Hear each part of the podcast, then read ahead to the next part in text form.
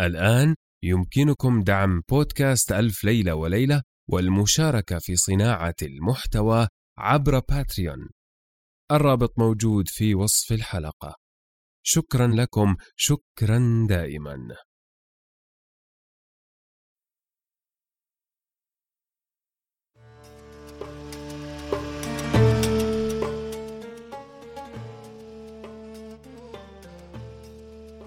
كان يا مكان في قديم الزمان وسالف العصر والأوان ملك يدعى شهريار يحب الاستماع إلى قصص الإنس والجان.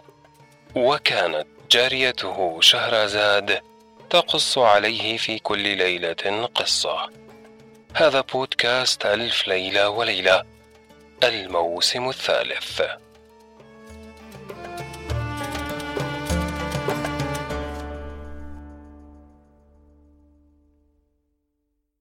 الليلة الثامنة والسبعون.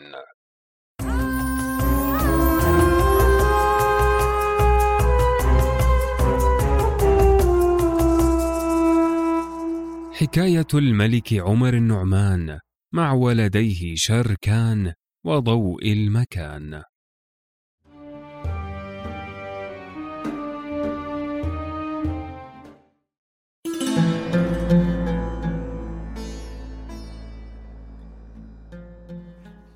قالت بلغني أيها الملك السعيد أن الحاجب لما أمر الفراشين أن ينصبوا خيمة واسعة لاجتماع الناس عند الملك نصبوا خيمة عظيمة على عادة الملوك فلما فرغوا من أشغالهم وإذا بغبار قد طار ثم محق الهواء ذلك الغبار وبان من تحته عسكر جرار وتبين أن ذلك العسكر عسكر بغداد وخراسان ومقدمه الوزير دندان.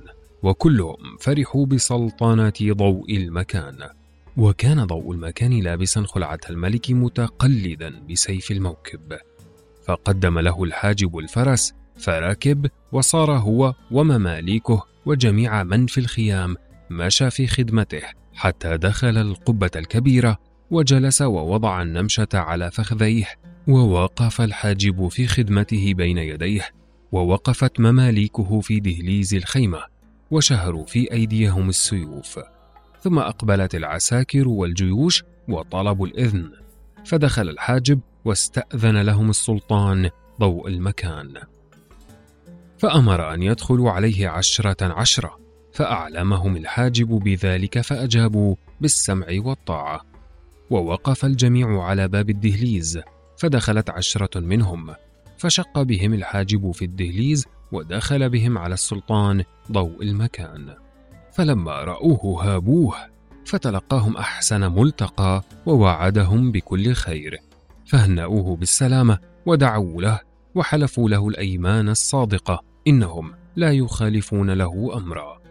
ثم قبلوا الأرض بين يديه وانصرفوا ودخلت عشرة أخرى. ففعل بهم مثل ما فعل بغيرهم. ولم يزالوا يدخلون عشرة بعد عشرة حتى لم يبق غير الوزير دندان.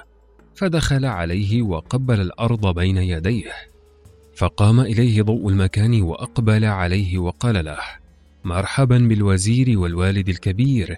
إن فعلك فعل المشير العزيز والتدبير بيد اللطيف الخبير. ثم إن الحاجب خرج في تلك الساعة وأمر بمد الصماط وأمر بإحضار العسكر جميعا فحضروا وأكلوا وشربوا. ثم إن الملك ضوء المكان. قال للوزير دندان أؤمر العسكر بالإقامة عشرة أيام حتى أختلي بك وتخبرني بسبب قتل أبي. فامتثل الوزير قول السلطان وقال لا بد من ذلك.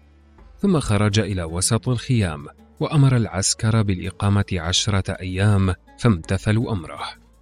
ثم إن الوزير أعطاهم إذنا إنهم يتفرجون ولا يدخل أحد من أرباب الخدمة عند الملك مدة ثلاثة أيام فتضرع جميع الناس ودعوا لضوء المكان بدوام العز ثم أقبل عليه الوزير وأعلمه بالذي كان فصبر إلى الليل ودخل على أخته نزهة الزمان وقال لها أهل علمت بسبب قتل أبي أم لم تعلمي بسببه كيف كان؟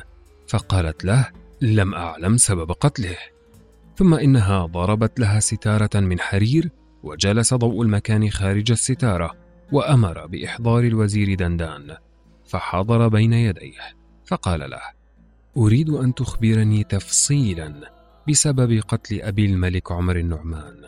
فقال الوزير دندان اعلم أيها الملك أن الملك عمر النعمان لما أتى من سفره إلى الصيد والقنص وجاء إلى المدينة سأل عنكما فلم يجدكما فعلم أنكما قد قصدتما الحج فاغتم لذلك.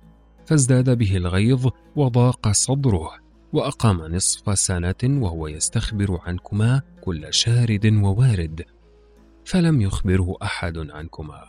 فبينما نحن بين أياديه يوما من الأيام بعدما مضى لكما سنة كاملة من تاريخ فقدكما. وإذا بعجوز عليها آثار العبادة قد وردت علينا ومعها خمس جوار كأنهن الأقمار. وقد حوين من الحسن والجمال ما يعجز عن وصفه اللسان. ومع كمال حسنهن يقرأن القرآن ويعرفن الحكمة وأخبار المتقدمين. فاستأذنت العجوز في الدخول على الملك فأذن لها فدخلت عليه وقبلت الأرض بين يديه. وكنت أنا جالسا بجانب الملك.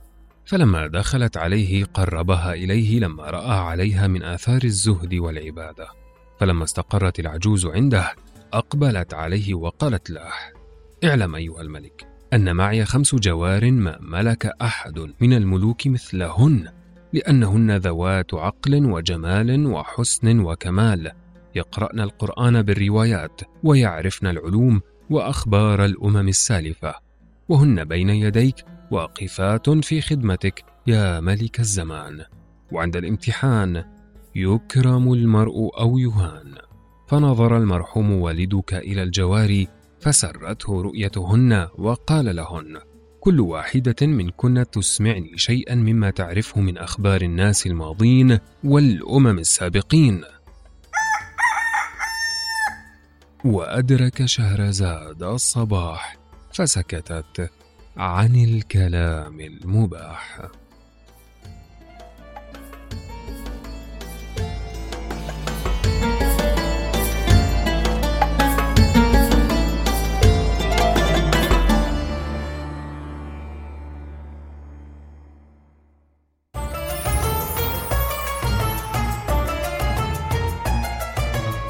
أنا نزار الحمود معكم في قراءة الليالي.